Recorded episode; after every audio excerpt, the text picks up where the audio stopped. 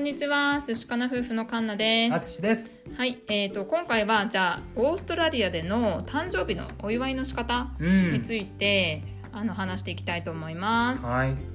結構ねあの初めて聞いた時に衝撃だったんだよねそうだね、これびっくりしたねう。あのん誕生日の時にね、うんあのケーキを渡あの出したりして、うん最後にあのハッピーバースデーのね曲を歌ったりするじゃない。まあ日本と一緒でね「うんハッピそうそうそうーバースデーチューユー」から始まるですねうん。うんであれの終わりのなんかねやり方がすごい、あの違ったんだよね違ったんだよね、日本うんと。じゃあまあ私が最後にちょっとあ最後にっていうかちょっと最後ら辺を歌うから、うんその後のそのオーストラリアでのやり方をやってみようかそうだね。じゃあ、ハッピーバースデー to you! い。ヒップヒッフレイフレイフレイっプねこれ。てヒップ言います。そうそうフ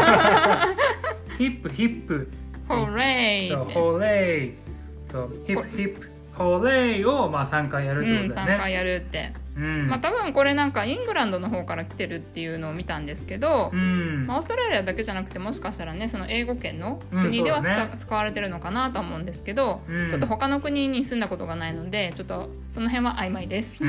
他の国の方教えてくださいううんんでしかもさあのさらに違うバージョンもあるんだよねうんそれはヒップヒップフレイの後に言うんだっけそうそうそうそうじゃあのねホストマザーが、うんあのまあなんか誕生会の時にね、うんあのやってたのを見てうわマジかと思ってねうんうんでちょっことのそのバージョンもやってみるそうだねじゃあハッピーハバースデとーいうからいきますねハッピーバースデー to you ヒップヒップフレイフレイヒフレイオジおいオジオジおいおいオジオジオジおいおいおいオジオジオジおいおいおイエいーイ最初にドン引きだよねびっくりしたよね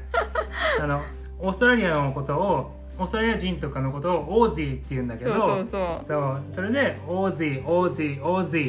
ーでおいおいおいってねそうそうそうなんかなんだろうね盛り上げるのかなそうだねなんか日本ちゃちゃちゃみたいなあさなんかそういうう